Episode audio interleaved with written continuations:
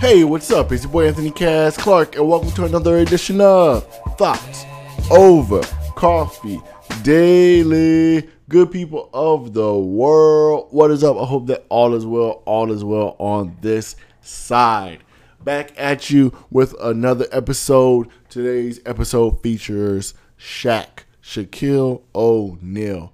You know him as Big Diesel, Shaq Attack. Uh, you know him for his movies, know him for rapping. But lots of people don't know Shaq for his business, for his business acumen. Shaq is a shrewd businessman. He is involved with multiple franchises. Uh, he is someone who attacks things. Like he attacks whatever he puts in his mind. He has uh, been a police officer. He has a PhD. Um, Shaq has been involved in lots of lots of different things.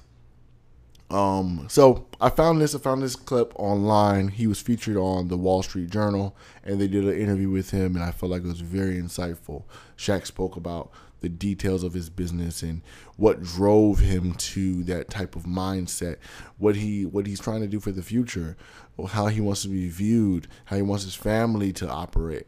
All these different things that I felt like he dropped lots of gems and keys in. So I wanted to share with you today because I found it valuable for me. So it'll be valuable for you also. A uh, funny story about Shaq, really quickly. So there was a period of time where he was living in uh, Miami. He might still have a house here. I'm not sure. But this is when Memorial Day on South Beach was hot. And Memorial Day, you go there with your friends, and it was just frenzy. It was insane. And so one year we went, and we were all on the corner, and this huge F1, oh, it's not an F150, I don't know, call it 450 or whatever it was. Huge Ford truck pulls up, and we're on the corner, and the way that the truck was angled, you really couldn't see who was inside, but they had the windows down. And um, the guy says, "Yo, come here, come here, come here, come here," and we're like, mm, uh, "Yeah, we, you know, we are not from the uh, the best of areas, right? We uh, we're from the quote unquote hood." So that's not what you do. When a car stops and they say, come here, you don't walk up to the car. Like, this is dangerous. So next thing you know, we see this hand that must be the the the, the size of God's hand extend itself through the window, and this hand was so huge it could only belong to one person besides Goliath, and that is Shaq. And when he extended his hand to say "Come here," we realized that it was Shaq, and then the light turned green. It did. Did I say greened? I don't know. Then the light turned green, and he looked at us and was like, "Oh, I gotta go." And then he just pulled off, and that was my only experience with Shaq. but uh, long story short, that was it, and uh, that was a story for no reason. So let's get into the clip. Uh, here it is: Shaq featuring on Wall Street Journal talking about business, life, and all sorts of things that are valuable. Here we go. I want to be something more than Shaq. See, the, the Shaq guy is going to fade away because you got Steph Curry and all these guys stepping up. The Shaq guy will fade away at some point in time, but Dr. Shaquille O'Neal will be around forever and ever and ever. Dr. Shaquille Rashaun O'Neal, welcome to you. How are you, sir? Good, and I call you doctor because unbeknownst to a lot of people, you hold a PhD in education. Yes, that's true. Tell me about the franchises that you're involved in. My favorite one right now is Krispy Kreme.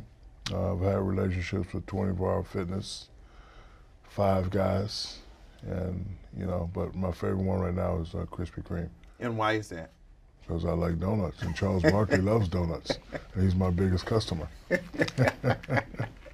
but Krispy Kreme is just a fabulous donut. I was introduced to it in college and been in love with it ever since. So right now, uh, got a few franchises. Uh, I'm looking to get more.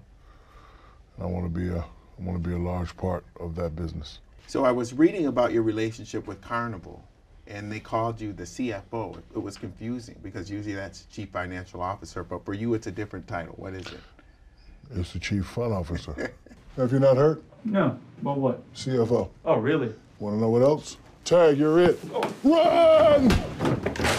It's my job to bring awareness to people about how fun Carnival Cruise Line is.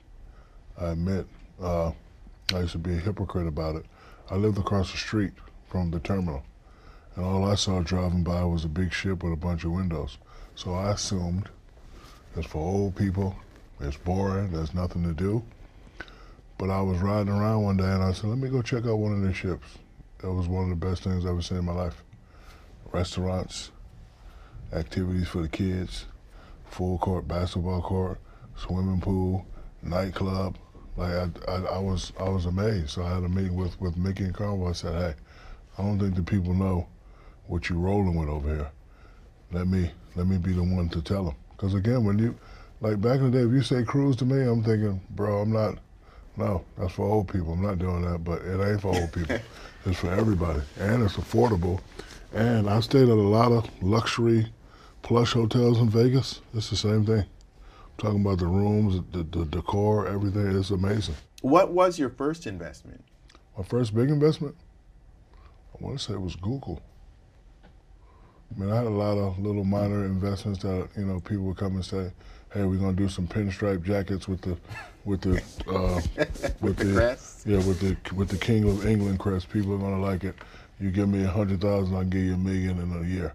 I did a lot of stuff like that that never worked out. So one day I'm sitting playing at the Beverly Hills Hotel, and I hear these two gentlemen talking about Google search engines, and one day your phone's gonna be this, and you type anything and it comes up, and I was like, uh. Say that again. Oh, hey, how you doing, Shaq? Come over here, listen to this. Boom, boom, boom, boom, boom. I, if it's, if I, I would like to invest in this, my guy hooked it up, and we invested, and then I forgot all about it. And then I read the article, and everybody else read the article about the big hit that uh, some of the early, early investors received. When you look at the perfect pictures, it looks like I'm at home saying, "Do this, do that, do that." It ain't. It's just you know being in the right place and time, and just you know, and just opportunities coming. So, But you you still have to have a skill for being able to weigh those opportunities. My- How do you know who to trust? my skill is if I if something comes across my desk and I don't believe in it, won't even look at it at all. So It's like, just a gut feeling. no, it's just one I can't lie to the people, right? And two, yes, a gut feeling. Like my favorite story, and I don't want to disrespect anybody, but after my first championship, Wheaties. My people say, "Hey man, why don't you be on the cover of Wheaties?" I said, "I can't do that." They said, "What do you mean, brother? Breakfast champions?" I said, "Don't know what it tastes like. Never going to taste it." What do you mean? I said, "Well, Frosted Flakes will always be my first option if you want to talk cereal business with me. Then Froot Loops, then Fruity Pebbles. Period. There ain't nothing to talk about. When I do business, it's never about the monetary aspect. It's about changing people's lives, uh, letting people, you know, understand that, you know, you can still have fun. So that's what I wanted to do. I wanted to be like, hey, you don't know what's on this ship. I do. Let me show you. Let me tell you. And by the way, not expensive. I know I just told you we got 50, 60 options, but guess what? This is the price. Bam.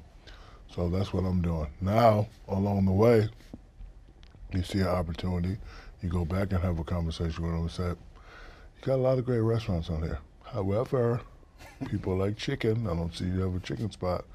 This is what I'm doing. Would you like to be involved? See, I never throw it. You, you always got to have, you know, business conversation with them. So uh, I'm launching my first big chicken in 2020 on the ship Radiance. That's going to be our first one. But again, like whenever I do business, it's not about the money. I heard Jeff Be- Bezos say one time when he was talking, he said he makes his investment based on if it's going to change people's lives. And once I started doing that strategy, I think I probably quadrupled what I'm worth now. Let's talk about the future. You've had a lot of success in the business world. You've done movies, you've rapped, you've done all kinds of things. But what's most important to you now? I have a lot of dreams and aspirations. First one is to be sheriff somewhere. That's my next big dream. Second one is law school. Third one is to open up children's schools, K through four. There's a school around the corner from my house. I love it. I call it the no problem school. All the stuff we got going on. And I live in South, deep South Georgia. Well, not South, but south of Atlanta. And all the stuff we got going on. I ride by the school every day. Black and white kids playing and hugging and kissing. Spanish kids. They're all running around. And they all know me as Uncle Shaq. I'll stop by and I'll play with them. Love that. Law and, and owning a law firm is part of your plan, right? Yes, that would be. What sparked that interest? Well, what sparked that interest is, is, is having a little bit of success in owning things. Don't want to be a lawyer. I don't know, but I would like to educate myself on what it takes to become a lawyer, take the bar, pass the bar, and then go back to my teamwork concept. Let me get a law firm. Let me give me a hell of a point guard. Boom. Let me. Get, I like to get five or six lawyers. We put them together. Get one guy under me. I manage all of them. We'd be very successful. That's one of the dreams I have. I like to sit down and just make up stuff that I want to do, and then at some point go for it. When you went to LSU, it was a tough run. People were hacking you. What was that like? I wouldn't say it was tough. It was uh, it was something that I I relished, and I always looked at it as a sign of respect. Can't play you, can't guard you. Two of my teammates added to me, which makes three on one. We still can't stop you. Now we got to beat you up. Uh, but you know, growing up with a drill sergeant and being a football player first. See, a lot of people don't know football was my love. So I always like contact. I always like bringing the pain, and I could receive the pain. So, that gave you the toughness that you needed. Yeah, in definitely gave me basketball. toughness I needed, and you know, it actually helped me make a great business decision because, uh, again, my, my parents stressed education, so my whole plan was to stay four years, graduate, then go go pro. But the first time I had to make a business decision, and you know, taking all those business courses and, and reading all those books. My favorite book is The Dummy's Guide to Starting Your Own Business. A friend of mine named Gino Marino gave me that book. He said, "Hey, you're gonna be rich. You need to read this book." So I'm sitting there and I'm saying to myself, "Okay, if I get hurt this year from people tackling me in the air, Lloyd's in London will provide me a million dollars. But Derrick Coleman just signed for 30 million in 88. Economically, it's going to go up 15, 20%. So I could probably ask for 40, 50 million. Do I stay and get the 1 million if I get hurt? Or do I take a jump at this 40 million and then come back to school? So that's when I started at the age of 18 years old. I started thinking like a businessman. And I think it was a great decision. As a kid, how did you relate to business? Did you see yourself as a business person in the No. future? No, I was I was taught by scared tactics to to become a businessman, and then uh, you know because again I didn't want to be one of those guys, and my family relied on me and everybody looked up to me. My grandmother used to tell me at an early age, "You're gonna be the one." The one for what, Grandma? You're gonna be the one to just make life easier for everybody. And I used to tell her, you know what, Grandma, when I get rich, I'm gonna buy you a big old house in Newark, New Jersey. And that was and that was one of the first things I did. So to not be one of those things, I said to myself, okay, all right, I'm making a lot of money. Now what do I do with it? I met a gentleman one time, he had a piece of paper and said, this is hundred dollars. Rip in half, fifty dollars. He said, smart people invest, whatever, real estate with this fifty. But then he had fifty left. But he said the wealthy people take half of that fifty. Now you got twenty five and you put you put that away and this you have fun with it. Cars, jewelry, whatever you want. So I started doing that, and then when I started going to LA, I started seeing the things that Magic Johnson was doing in the community. I was like, okay, this is what people starting to talk about. And then I started dabbling into it. You know, my first big uh, purchase was uh, 40 24-hour fitnesses. We did that, uh, and then we did some uh, real estate, um, redeveloping uh, uh, Newark, New Jersey. Uh, we dibbled and dabbled, got four or five restaurants in Las Vegas did a couple local car washes, uh, got a couple annuities. What's so attractive about the franchising business? It's just, you know, again, partnering up with a, another reliable, excellent brand, you know, uh, being in business with people, and just, you know, owning stuff. Magic Johnson said to me at 18 years old when I first met him, first time I met him, because uh, he had an event and they clapped, Magic Johnson, newcomer, Shaquille O'Neal. And Magic pulled me to the side and said, it's okay to be beloved by the fans, but at some point, you want to start owning things. And at 18 years old, I had no idea what he was talking about. But as I got older and moved to LA and saw how he moved around the community, I was like, okay, this is what I have to start doing. You were criticized earlier in your career for diversifying, but now that seems to be your strength. Criticism to me is a double edged sword. You can take it and listen to it and fade away, or you can listen to it, find some truth in, in it, and better yourself. But only take criti- I only take real criticism from my panel. Mother, father, Dale Brown, Mike Parrish, Jerome Crawford, Colin Smeaton, and Perry Rogers. That's my panel. They're the only ones can affect what I say and what I do ever. So again, when I hear something, growing up with a drill sergeant, you can't hurt my feelings. No word can hurt my feelings. I've been in San Antonio, Baton Rouge, Germany, so there's no word you can say to hurt my feelings. So I'm programmed to go. All right, you're doing too many rap albums. You lost. You got swept three, three rounds in a row for the last three years. All right, fall back on the rap. Just fall back on that and let's see what you can do. Oh, championship, boom. Fall back on the rap again. Another championship, boom. We fall back on the rap and the movies and the commercials. All right, three in a row. So rather than go, oh, no, no, you listen sometimes to what the people are saying, especially if it's people you respect.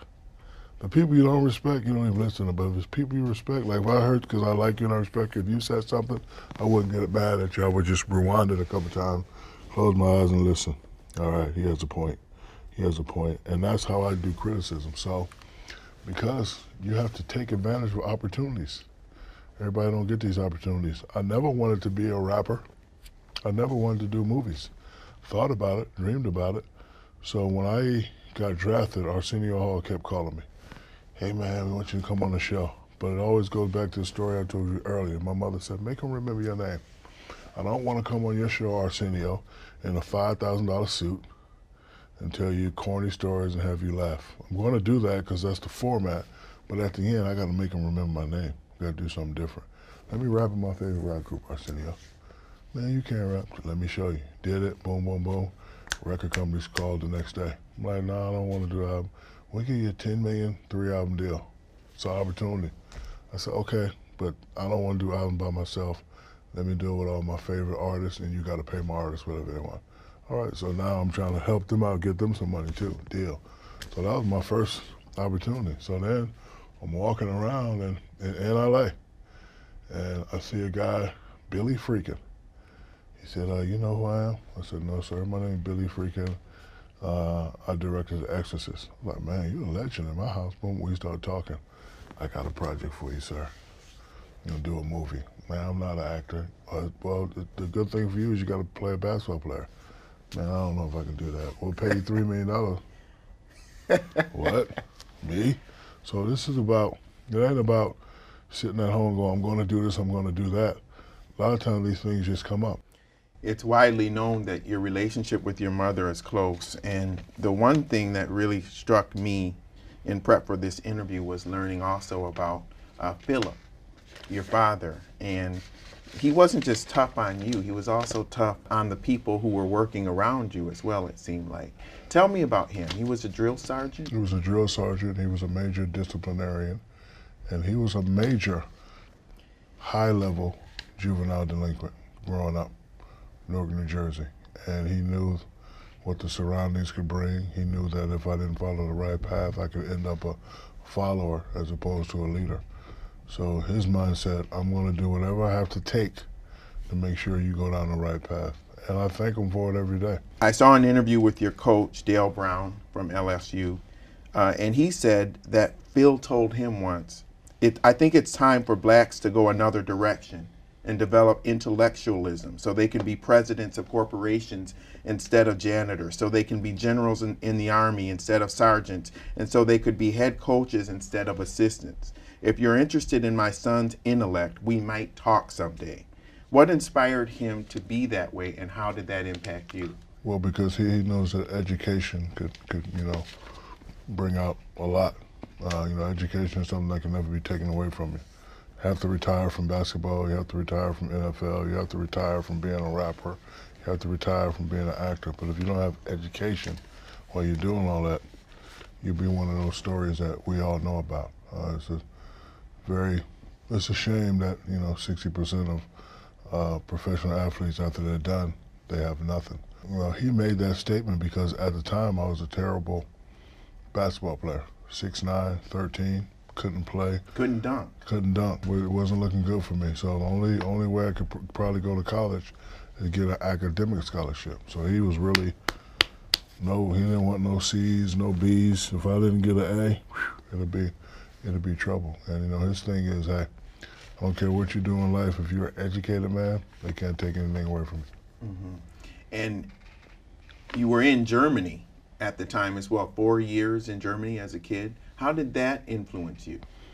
I tell people all the time that I lived the Karate Kid sort of life. The things I went through in my childhood prepared me to, to become the character known as Shaq. For example, born and raised in the projects of Newark, New Jersey, had to move to Germany, learn how to deal with Europeans. Left there, had to move to San Antonio. You know, you deal with everybody, including Hispanics.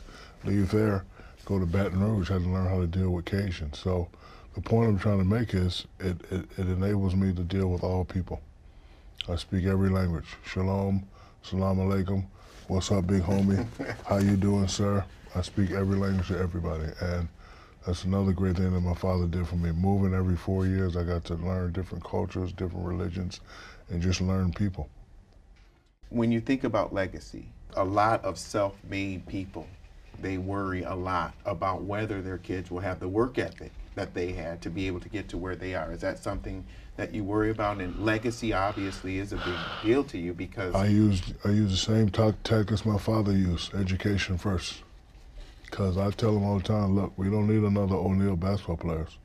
I like to have engineers, lawyers, hedge fund operators. Like, hey, it's it's it's six of y'all. Y'all can go any direction y'all want. Uh, two of them want to go the basketball route, and uh, I have two older ones and I have two younger ones who are very, very intelligent. I don't really worry about them, but I don't stress what I did. I just stress education, and I'm also stressing business. I'm telling them now, think about what you want to do when you grow. I can get you there, but you're gonna have to, you know, take it over the top. Like I lived in Beverly Hills a long time. I see a lot of rich, spoiled brats riding around. They feel entitled. I see that. And based on what I saw Micky Arison doing, a lot of other friends who make their kids start from the bottom, exactly what I have to do. And my kids are beautifully smart. Like they're so smart. Sometimes I say to them, I think we need to go on the Maury Povich show because there's no way I'm your father. You got all A's. Because I listened to my parents, I'm very successful. I, I wasn't one of those guys that made a 1900 on the, on the SAT or, or 40 on the ACT. I wasn't one of those guys that when it comes to academics you talk about. So, you know, for me to, to, to listen to, to two people who saw the vision that I didn't see, follow that vision to a T, have good people around me, I would say I'm, I'm a lucky individual. Shaq, Thank thanks you. a lot. Right, buddy. Appreciate you.